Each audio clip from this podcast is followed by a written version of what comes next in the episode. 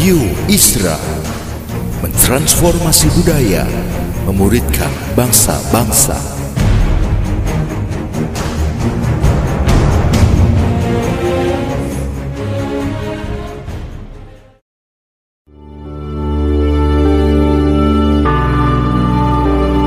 Apostolic Prophetic Messages mengungkapkan pesan dan arahan dari hati Tuhan bagi gerejanya demi menuntaskan mandat kerajaan Allah di Indonesia dan bangsa-bangsa. Selamat mendengarkan.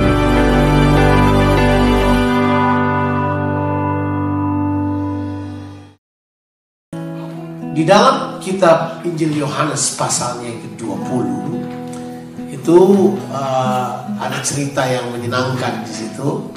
Kita mau baca ayat 19 sampai ayatnya yang ke-24 barangkali, 23 24. Jadi kita akan melihat satu bagian dari Alkitab yang menurut saya penting penting banget buat kita ya. Di Injil Yohanes pasalnya yang ke-20 ini. Nah, Tentu sudah tahu bahwa keempat Injil menyatakan hal ini. Injil Sinoptis, Matius, Markus, Lukas, dan Yohanes. Persamaan dari semuanya mengatakan bahwa Yesus bangkit pada hari pertama minggu itu. Jadi harusnya kalau kita, ya memang hari minggu ya, kalau memang dihitung dari hari Jumat, hari pertama minggu itu, sabat mereka adalah hari yang ke-6 hari Sabtu, hari pertama minggu itu harusnya jatuh hari minggu. So first days buat Jews adalah Sunday-nya kita, kira-kira begitu ya.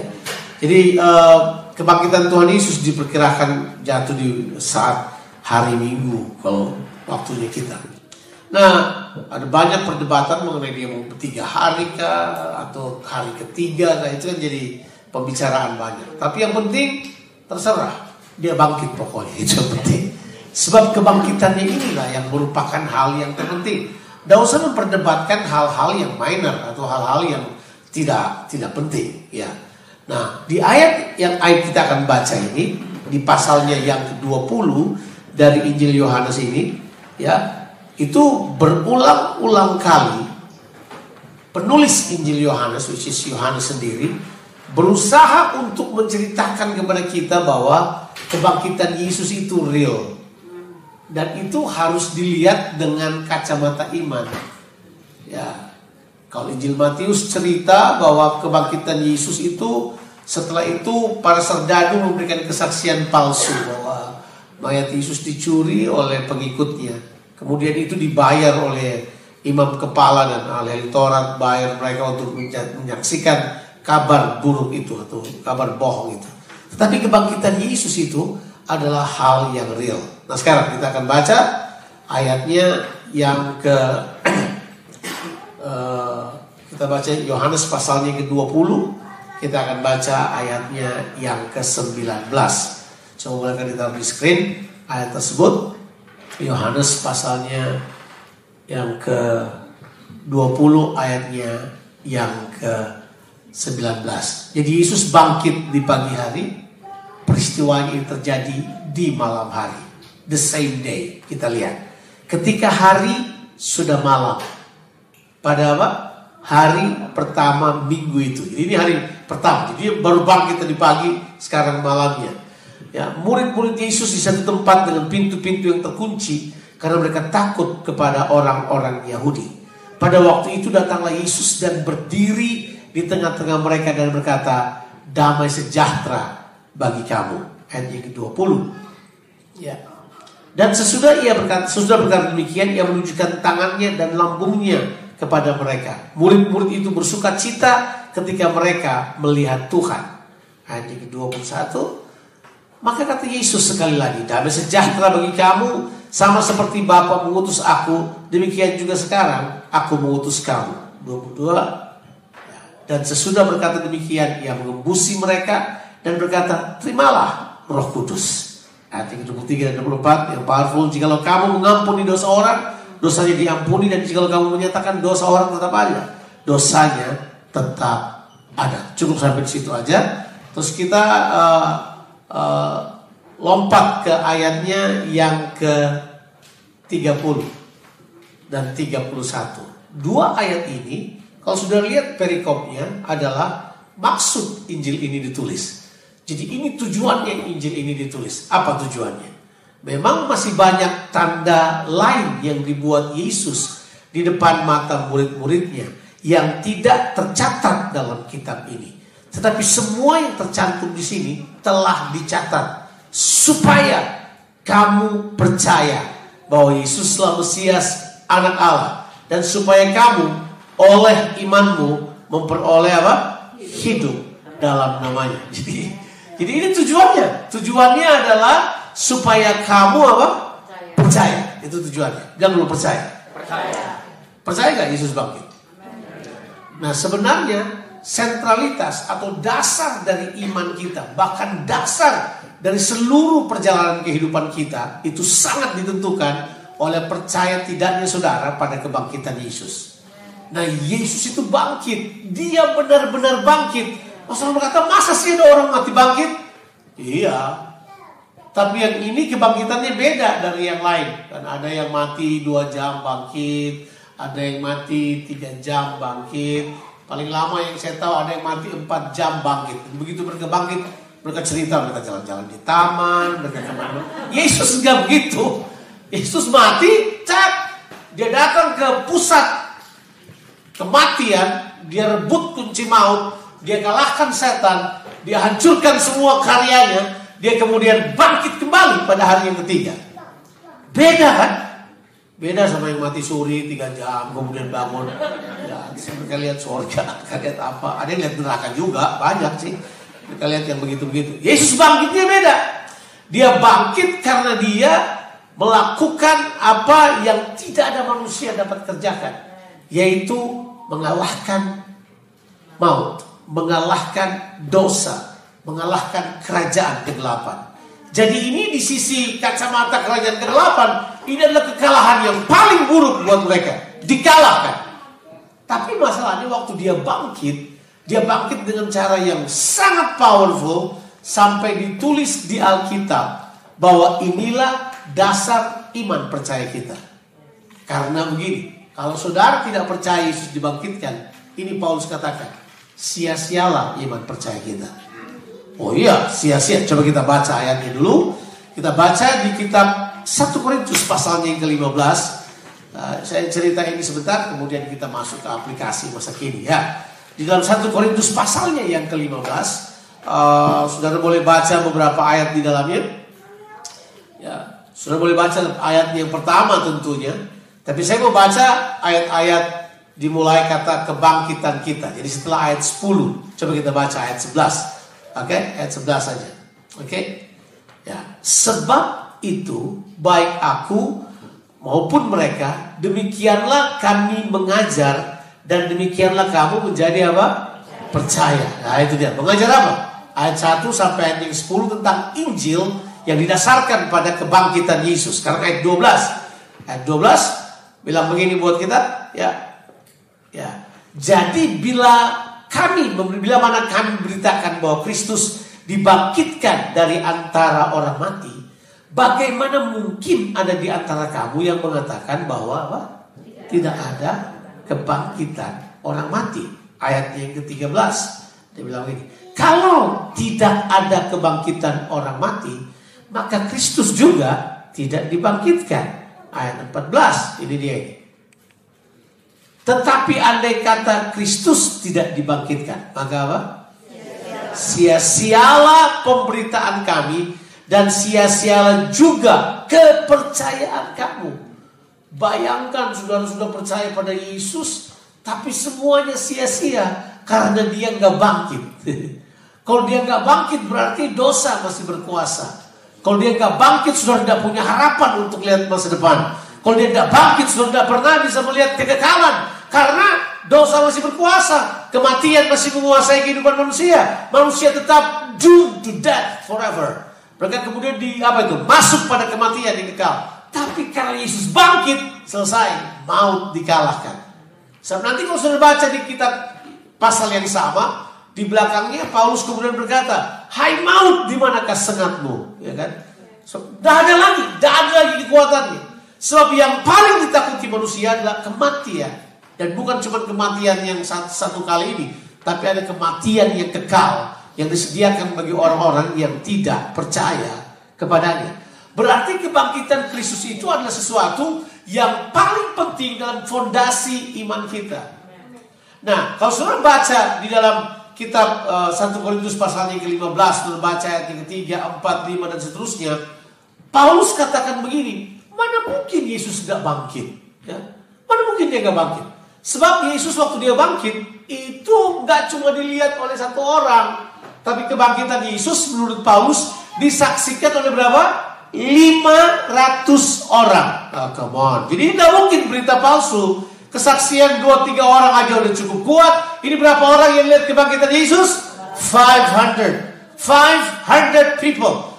Eh, waktu Paulus bilang ini, dia bilang bahkan orang-orang yang lihat itu masih hidup waktu Paulus katakan ini. Jadi kebangkitan Kristus is real. Kebangkitan Yesus itu fact. Kebangkitan Yesus itu bukan dongeng. Itu bukan perkataan isyarat jempol dari satu agama. Tapi itu adalah kenyataan yang dibawa oleh Tuhan yang hidup di tengah-tengah kehidupan manusia. Yesus bangkit. It's real. Fact. Bahkan kalau sudah memperhatikan di dalam di dalam perdebatan teologi berkata mana mungkin Yesus bangkit ya ada orang yang tidak percaya kepada Yesus bilang mana mungkin? Istri saya ketawa. Karena kalau mana mungkin orang Makassar bilang mana mungkin? Ya kan? Ya ketawa. Ya. saya lihat dia kok dia ketawa rasa khotbah serius ya. Jadi itu sudah cuma ingat mana mungkin lagi lupa khotbah saya lagi. Ya aduh berat itu berat. Oke okay. oke. Okay.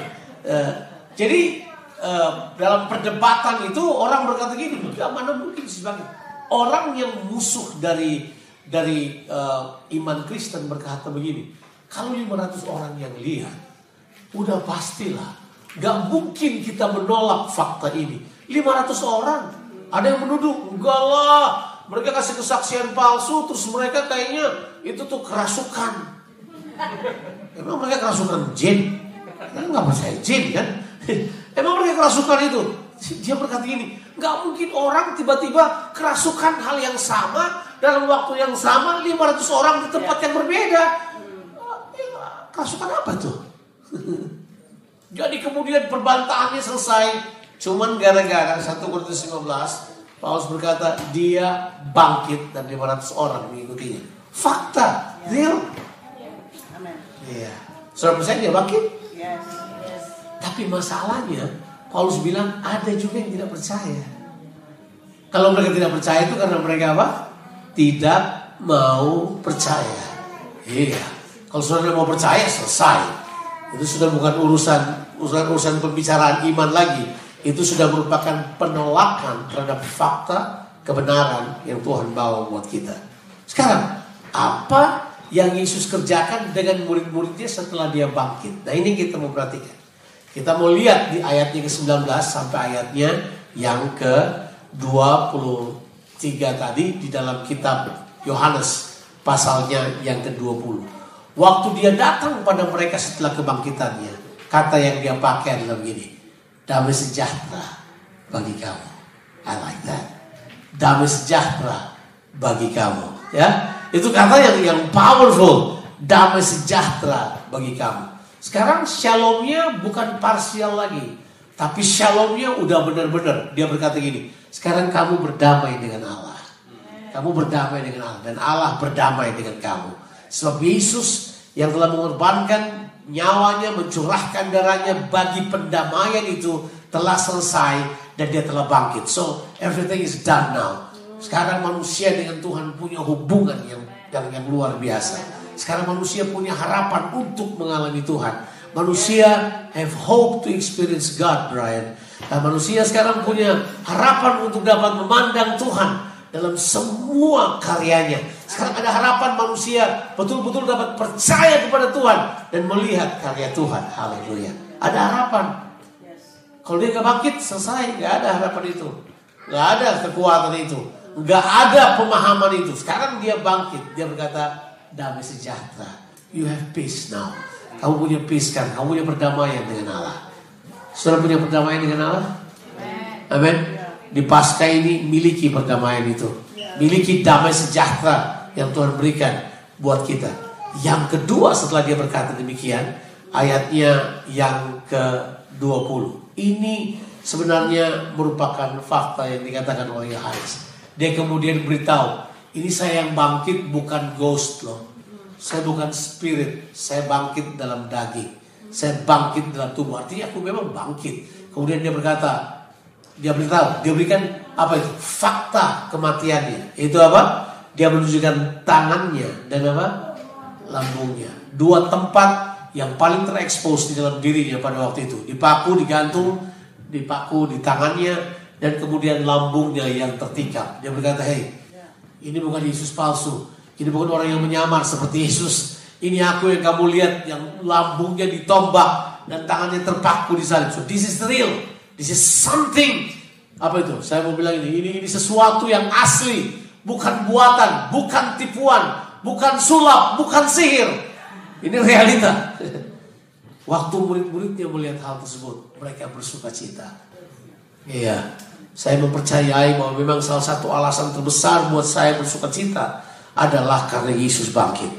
Wah, karena kemudian saya memiliki harapan. Saya punya alasan untuk mengapa saya harus hidup kudus. Saya punya alasan mengapa saya harus hidup benar. Saya punya alasan mengapa saya harus melayani dengan sungguh-sungguh. Saya punya alasan untuk buat semua yang baik. Karena apa? Dia bangkit. Dia bangkit itu penting. Dia berkata begini, hei, lihat karyaku kepadamu. Ya, dia buat itu karena dia mengasihi kita. Dia tunjukkan buat kita lambungnya dan tangannya.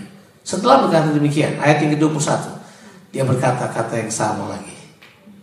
Maka kata Yesus, sekali lagi. Oke, Oke udah damai dengan Tuhan sudah oke ya?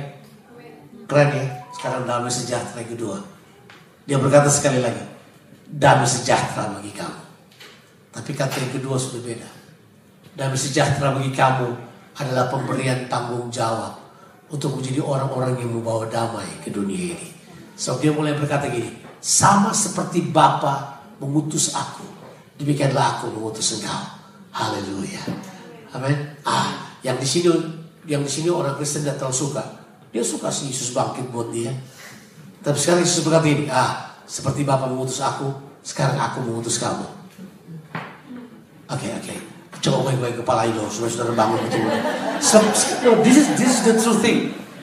This is the true thing. Kita suka duduk di bangku gereja, kita suka teman-teman yang baik, tapi waktu kita diutus kita suka nggak? Aduh, mana mungkin saya mau diutus pak, pekerjaan saya sudah enak di sini pak. Ya, ya saya nggak mau ganggu pekerjaan saudara. Tapi dengarlah Tuhan yang mengutus saudara di tempat saudara berada. Bahwa di mana pun kita berada, kita adalah utusan Tuhan. Karena seperti Bapa mengutus Yesus, artinya dia mengutus Yesus untuk apa? Yesus datang untuk apa? Untuk mati, untuk menyerahkan nyawanya. Sekarang dia berkata begini, that responsibility, that type of task given to you, diberikan kepada saudara supaya saudara pergi dan menyatakan hal tersebut. Sementara kita masih sibuk dengan dosa kita, kita sibuk dengan tipu daya kita. Kita sibuk dengan semua yang gak penting. Kita sibuk dengan perkara-perkara duniawi ini. Padahal Tuhan berkata begini. Seperti Bapa mengutus aku, aku mengutus kamu. Apakah perkataan ini tidak berarti buat kita? Kita buang aja begitu. Nah, ini orang Kristen nih. Uh, Haleluya sudah gak ada yang bawa buku, udah bawa buku sih. Alkitab buku udah gak ada yang bawa ya, udah ya. Haleluya jemaat kita memang betul-betul sophisticated. Tapi seandainya it's, it's a book, oke? Okay? Kalau sekarang sih nggak bisa. Misalnya ini adalah buku. Setelah kemudian bawa buku ini kemudian berkata, saya suka firman Tuhan ini. Tapi yang ini saya nggak suka. Sudah gunting yang sudah nggak suka. Sudah kasih biar yang suka misalnya buku itu. I bet you, you will have a thin Bible. Sudah kan punya kitab yang sangat tipis karena mungkin sudah gunting semua yang di dalam. Yang sudah cari yang baik-baik. Misalnya sudah cari ini. Allah turut bekerja bersama mendatangkan kebaikan. Pasti sudah simpan ayat itu. Diberkatilah orang yang mengandalkan Tuhan. Ya. Yeah. Diberkatilah rumah-rumah orang percaya. Oh kita simpan semua itu. Tapi begitu berkata, seperti Bapak mengutus aku, demikianlah aku mengutus kamu. Hmm. Karena dia nggak sepertinya cocok buat saudara. Sepertinya nggak bermanfaat buat saudara. Tapi begitulah kita kan. Ya sudah, saya, saya lanjutkan. Saudara, saya tidak membuat saudara rasa bersalah. Tapi saya mau sudah bertobat, itu masalahnya. Karena prinsip utamanya adalah sudah waktunya kita orang percaya mengambil tanggung jawab ini. Yesus berkata, I'm sent by the Father. Saya diutus sama seperti Bapa mengutus aku. Aku juga mengutus kamu. Saudara mungkin berkata begini, Pak Jonathan itu buat murid-murid Yesus, buat 12 murid. Kita tidak. Tapi kalau saudara baca di pasal 17 Injil Yohanes, Yesus berdoa untuk mereka. Bukan cuma untuk mereka ini aja aku berdoa. Tetapi aku berdoa untuk mereka yang percaya karena pemberitaan. Berarti di sepanjang generasi yang percaya kepada Tuhan. Saudara percaya kepada Tuhan? Sudah percaya? Aku jawab sudah tidak percaya itu masalahnya. Tapi kalau sudah percaya, dan ini apply to you. Ini adalah buat kita untuk kemudian mengambil kebangkitan Kristus ini sebagai sebuah tanggung jawab untuk diberitakan kepada orang lain, disampaikan kepada orang lain. Kalau seandainya semua orang percaya mentaati hal ini, saya percaya dunia sudah berbeda. Amen. Amen. Tapi kayaknya saudara lebih suka konspirasi teori antara COVID dan antikris. Itu kayaknya lebih bermanfaat buat saudara untuk saudara dengar. Begitu kan? Seharusnya enggak. Kita harusnya lebih mengetahui bahwa hey, kebangkitan Kristus itu applicable buat sekarang. Dan kebangkitan Kristus memberikan kepada kita tanggung jawab untuk memberitakannya. Oke, ayat yang berikut, ayat yang ke-22, kemudian dia berkata begini. Ini ayat yang ke-22. Dan sesudah berkata demikian, ia mengembusi mereka dan berkata, terimalah roh kudus. Haleluya. Artinya apa? Hanya karena kebangkitannya lah. Dia kemudian memberikan kepada saudara roh kudus. Kalau saudara percaya kebangkitannya, saudara juga akan percaya roh kudus. Nah yang anehnya, ada orang mau bergerak dengan kuasa roh kudus tanpa kuasa kebangkitan. Ini orang aneh ini. Saat kalau Yesus tidak bangkit, mana dia mau naik? Kalau dia nggak naik ke surga, bagaimana dia bisa curahkan roh kudus buat kita? Tapi Yesus berkata gini, hey, receive the Holy Spirit. Terima roh kudus. Untuk apa roh kudus diberikan kepada kita? To empower us untuk memberikan kekuatan buat kita. Sudah saatnya kita sebagai orang percaya terima Roh Kudus dalam kehidupan kita. Terima aja Roh Kudusnya. Udah soal manifestasinya nggak usah dibahas terlalu banyak lah. Yang penting terima Roh Kudusnya. Ini ini nggak mau terima Roh Kudus alasan-alasan manifestasi. Udah terima dulu Roh Kudusnya. Terima dulu penuh Roh Kudus dulu baru kita diskusikan belakangnya. Ini karena ah saya nggak mau terima karena itu. Bahasanya nggak penting. Roh Kudusnya tetap penting. Doktrin apa yang larang roh kudus ada di dunia ini? Enggak. Roh kudus penting buat kita. Dan kebangkitannya memberitahukan pada kita bahwa roh kudus itu bekerja dalam kebangkitan Yesus. Kita baca ayatnya. Di dalam kitab, uh, di mana tuh ayatnya? Saya lupa, saya catat sih. Bahwa roh yang membangkitkan Kristus dari antara orang mati berdiam juga di dalam kamu. Nah, itu saya tulis catatannya saya lupa kasih tahu ayatnya. Nah itu, sudah cari sendiri. Jadi ada ayat yang berkata bahwa roh yang membangkitkan Kristus dari antara orang mati berdiam di dalam kamu. Apa itu? Roma 8 kalau nggak salah. Kalau nggak Efesus itu, Efesus 1. Tapi prinsipnya simpel aja. Bahwa roh yang sama yang membangkitkan Yesus, roh itu juga yang berdiam di dalam saudara. Dicoba ya roh kebangkitan itu berdiam dalam saudara. Kalau roh itu diam dalam saudara, will you still live in the same way you live in sin? I don't think so. Pasti berbeda. Itu yang ditawarkan oleh Injil buat kita. Dia berapa? Ya, Roma 8 ayat 11. Thank you. Thank you. Thank you. Saya nggak kalau berdua itu Yesus dia one, ya, ya. Thank you. Jika jika roh dia yang telah membangkitkan Yesus dari orang mati diam dalam kamu, maka ia yang telah membangkitkan Kristus Yesus dari orang mati akan menghidupkan juga tubuhmu yang fana itu oleh rohnya yang diam di dalam kamu. Apakah ini perlu penjelasan? Harusnya enggak kan? It's just plain, okay? Speaking to us bahwa hey, roh itu berdiam dalam saudara, memampukan saudara. Tapi berapa banyak, berapa kali kita mengandalkan Roh Kudus. Terbanyak kita mengandalkan apa? Hamba Tuhan, selebriti rohani. Kita anggap mereka bisa tolong kita. No. Saya mau beritahu Ustaz, saya pun tidak bisa tolong saudara dalam pergumulan saudara melawan daging, melawan kehidupan ini. Nggak ada yang bisa tolong saudara. Roh Kudus sanggup menolong kehidupan saudara. Ya, saya berani katakan tersebut karena memang saya tidak bisa. Saya nggak bisa tolong saudara. Dan kalau saya berusaha tolong saudara, itu percayalah, saya lagi bodoh waktu itu. Ya, sorry, ya, I, I tell you the truth. Sebenarnya kalau kita mengajar orang dan orang tersebut mengalami bahwa mereka penuh dengan Roh Kudus, bakal berbeda kehidupan ini. Tapi ya sering kali kita karena sisi doktrinal, sisi pemahaman, enggak saudara. Roh Kudus bekerja dalam dunia ini. Yesus itu disebut pembaptis oleh Roh Kudus dan rohnya diberikan kepada umatnya. Jadi makanya roh yang membangkitkan Yesus diam dalam kehidupan kita. Jadi mana mungkin saudara mau terima kasih karunia Allah, karunia Roh Kudus yang bergerak dalam kehidupan saudara itu kalau saudara tidak percaya kebangkitan Yesus. Amin. Oke, saya akan katakan ini dari ayat ini, saudara pelajari berapa banyak dari kita yang jatuh karena kedagingan kita. Kita jatuh karena daging kita. Terus ayatnya kita adalah roh memang penurut, tapi daging lemah. Haleluya.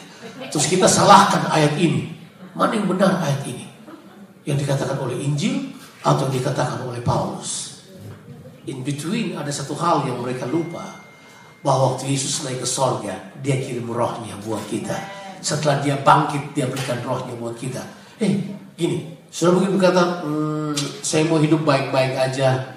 Ini biar ada ada roh kudus apa nggak ada terserah deh. Saya beritahu buat saudara. Sudah saatnya kita bergaul dengan roh kudus lebih lagi. Sudah saatnya kita bergaul dengan pribadi Allah yang adalah roh kudus ini. Yang mau menyatakan dirinya dalam kehidupan kita. Dia rindu kita bergerak dengan kuasa roh. Sudah waktunya. Jangan jangan jangan anggap remeh lagi hal ini. Ini adalah hal yang penting. Uh, tadi malam dan hari sebelumnya kita ada camp. Sudah lama nggak lihat manifestasi Roh Kudus yang kayak gitu. Udah lama. Saya juga sudah lama nggak bergerak dengan hal kayak gitu. Apa saya kelamaan di garam ya sama saya kayak gitu. Tapi udah lama banget. Jadi baru baru baru kemarin.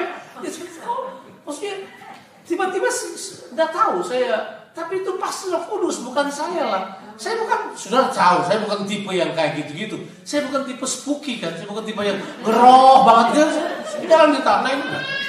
Tapi selama selama dua hari kemarin itu kayak kayak saya bisa lihat orang begini ya. Terus saya tiba-tiba bisa tahu aja gitu. Terus setelah itu orang tanya saya, kamu tahu dari mana? Saya juga nggak tahu, saya tahu dari mana itu. Tapi saya tahu Roh Kudus bisa kasih tahu. Itu itu itu powerful kan? Itu luar biasa. Ya, saya akan beritahu buat dia, e, kamu kehilangan ini, kamu kehilangan rumah kan? Kamu, kok bapak tahu? Ya saya juga nggak tahu, tapi saya dikasih tahu, saya beritahu buat kamu. Dia kaget banget sampai dia putuskan untuk mengantar saya dan istri saya pulang tengah malam untuk pulang ke Sydney supaya kita bisa terbang pagi-pagi tadi untuk ke airport jam 4 pagi. Karena Sydney kan, waduh dia punya traffic lagi berat banget. Jadi kita putusin kalau kita nggak pulang jam 6 pagi ya kita tiba jam 5 sore nanti. dia putusin untuk mengantar kita dari tempat camp ke tempat itu. Karena dia kaget-kaget. Dia bilang, kok bang Jom bisa tahu? Saya juga nggak tahu. Saya terus pikir, saya ke mana ya selama ini ya? Maksudnya, uh, saya ke mana ya? Saya bikin apa ya? Tiba-tiba Tuhan tunjukin yang kayak begitu. Bayangkan, uh, ada berapa ada berapa orang? Ada berapa orang kira-kira? Ada kira-kira 80 people gitu yang hadir di camp itu. Bayangkan. Kita ngebuatin semuanya. Dan mereka berkata, ya, kalau saya bilang 100% benar kan saya, say 80% correct speaking to the situation. Nah, saya katakan ini enggak, enggak bilang bahwa oh hebat banget enggak. Saya cuma bilang begini, bahwa Roh Kudus itu real, dia bisa bekerja dalam kehidupan saudara. Dan, dan, dan dia bisa tolong kehidupan saudara. Dia bisa bicara dalam kehidupan saudara. Waktu saya baru bertobat, itu 40 tahun lalu. Lama ya. Saya lagi berdoa. Tiba-tiba saya dengar suara yang berkata gini. Pergi ke rumah sakit. Oke, kalau ada suara kayak gitu sudah pikir apa? Emang gua sakit? Itu yang pertama. Yang kedua, ada keluarga gua yang sakit. Itu yang kedua. Tapi disuruh pergi ke rumah sakit. Oh ya. Mau taat kan? Jadi saya pergi ke rumah sakit, starter motor pergi ke rumah sakit. Sampai di rumah sakit, saya nggak tahu mau pergi ke mana kan? Udah, ini sudah ada satu di rumah sakit misalnya gitu. Sekarang mau ke mana? Lihat kiri, lihat kanan, dia nggak tahu mau ke mana. Ya sudah, tunggu aja. Tiba-tiba teman sekolah saya nongol. Hei, Yonatan, kamu bikin apa di sini? Iya, ya, saya bikin apa di sini?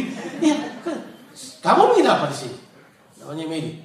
Oh, mama saya sakit. Oh, mama sakit ya? Boleh saya lihat? Hmm, tuh aneh-aneh kan? Keluarga bukan. Ya cuma teman. Tapi ketemu di rumah sakit, eh, kita pergi lihat aja. Iya kan? Saya tanya, dia bawa saya ke mama. Iya, mama itu sakit appendix yang udah pecah. Jadi wah udah ya udah mau menjurus ke cancer lah. Jadi mamanya udah nggak berdaya begitu. Terus suara berkata dalam diri saya, berdoa buat ibu itu. Saya 16 tahun. Saya lihat ibu itu, aduh, kalau sakit pilek tidak apa-apa Tuhan. Ini ini sudah mau mati barangkali sebentar lagi. Ya, saya pikir udahlah. Doakan orang itu. Caranya doa gimana? Saya baru ingat ayat. Pendeta Yeremia baru kutip ayat itu tadi malam. Jadi saya kemudian lihat, oh ayatnya orang percaya tumpang tangan. Orang sakit sembuh. Alasannya tugas saya orang percaya tumpang tangan. Yang sembuh orang sakitnya. Saya nggak ada urusan kan. Ya sudah, saya tumpang tangan. Pak, dalam nama Yesus. Amin. Begitu amin. Medi lihat saya. Kok Jonathan lain ya? Kenapa jadi kayak begini? Padahal di sekolah kayaknya kurang-kurang jelas. Langsung. Saya lihat dia, dia lihat saya. Kita dua-dua bingung. Saya berkata, oke saya pulang ya. Hah? Kita ketemu di depan, kamu bingung. Saya hanya ketemu mama sekarang. Habis doa kan kamu lari pulang. Langsung saya lari pulang, saya nggak mau tahu. Saya nggak mau supaya saya habis doakan dia mati kan gitu. Terus saya pulang. Saya pulang doa saya malam-malam Tuhan, jangan sampai dia mati. Bayangkan. Tiba-tiba kok saya merasa bertanggung jawab ya. Tiga hari kemudian saya kembali ke rumah sakit sendiri. Saya berjingkat-jingkat, hati-hati sekali. Saya lihat di kamarnya kosong. Oh my God. Mati ini kayaknya. Ini tiga hari kemudian. Sementara saya observe dalam kamar begini. Tiba-tiba ada orang yang pegang belakang saya. Cari siapa? Saya balik mamanya udah jalan di belakang saya. Semua hari itu saya berterima kasih pada Tuhan saya pulang. Dan sejak hari itu, sudah tahu apa? Ada confidence dalam saya untuk berdoa buat Tuhan. Kenapa hal tersebut terjadi? Disebabkan bukan bukan sudah pasti lah bukan saya. Saya bikin apa? Ada ada ada apa saya? Saya umur 16 tahun, baru bertobat 3 bulan. Saya baru bertobat dari ya kalau kita bilang penjahat kan baru 16 tahun, tapi penjahat tengik ini udah ya udah kayak gitu. Tapi saya sadar there is something different now. Nah, saudara bisa mengalami hidup penuh dengan roh yang membangkitkan itu. Dia bilang ini, roh inilah yang akan membangkitkan tubuhmu yang fana. Seperti roh itu membangkitkan Yesus, roh itulah yang akan membangkitkan tubuhmu yang fana. Ya, untuk anak-anak muda saya beritahu pada saudara, mungkin saudara berpikir kamu tidak bisa kendalikan tubuhmu, naluri seksmu, cara berpikirmu. Saya beritahu pada saudara, ada kuasa Roh Kudus yang bisa tolong saudara. Ada kuasa Roh Kudus yang sanggup penuh. Oh, tapi nggak bisa Pak, itu hormonal. Yang ciptakan hormonal bisa rubah itu. Yang ciptakan hormon siapa? Yang ciptakan hormonmu siapa? Emang perilaku seks yang ciptakan hormonmu? Enggak. Ada yang ciptakan hormonmu dan dia bisa masuk dalam kehidupan saudara dan mengendalikan hal tersebut. Dia bisa rubah cara berpikirmu. Itu mungkin proses perlu. Tapi kuasa Roh Kudus memberi kemampuan buat kita untuk menang menghadapi keinginan daging. Itu jelas. Ya, keinginan daging kan banyak. Saya punya waktu untuk menjelaskannya. Tapi kita udah lihat itu aplikasi kita dalam kehidupan sehari-hari. Ya, kita bisa menang karena roh yang membangkitkan Kristus berdiam dalam kehidupan kita. Yang terakhir dia berkata begini, Kalau kamu mengampuni dosa orang, apa? Dosanya diampuni. Kalau kamu mengatakan dosanya tetap ada, dosanya tetap ada. Waduh, ini ayat susah. Ini ayat susah. Karena di masa yang lalu orang berkata ini hanyalah kuasa para rasul. Kita jemaat tidak punya kuasa ini. Di zaman gereja katolisisme ini hanya kuasa pemimpin-pemimpin. Tapi sejak saya baca Yohanes pasal 17, saya yakin ini diberikan kepada orang percaya. Kuasa ini adalah kuasa melepaskan pengampunan. Makanya benar, saya setuju. Kalau ada orang yang melakukan kejahatan di sana, sebaiknya gereja berdiri untuk melepaskan pengampunan untuk kejahatan yang terjadi. Di tempat di mana darah tercurah, yang tanahnya merupakan tanah darah, gereja bisa berdiri di atasnya untuk melepaskan pengampunan. Saya untuk 2-3 tahun lamanya bekerja bersama dengan uh, reconciliations and coalition, reconciliation coalitions yang banyak mendamaikan peperangan. Nah, waktu Indonesia pecah peristiwa tahun 98 itu ada banyak apa pertentangan etnis yang sangat tidak sehat di Indonesia. Saya ingat sekali reconciliation apa koalisi itu datang ke RC datang ke Indonesia. Kemudian saya membantu mereka menerjemahkan mengerjakan beberapa hal. Saya kemudian pelajari bahwa memang benar orang percaya punya kuasa untuk membawa pendamaian di muka bumi ini.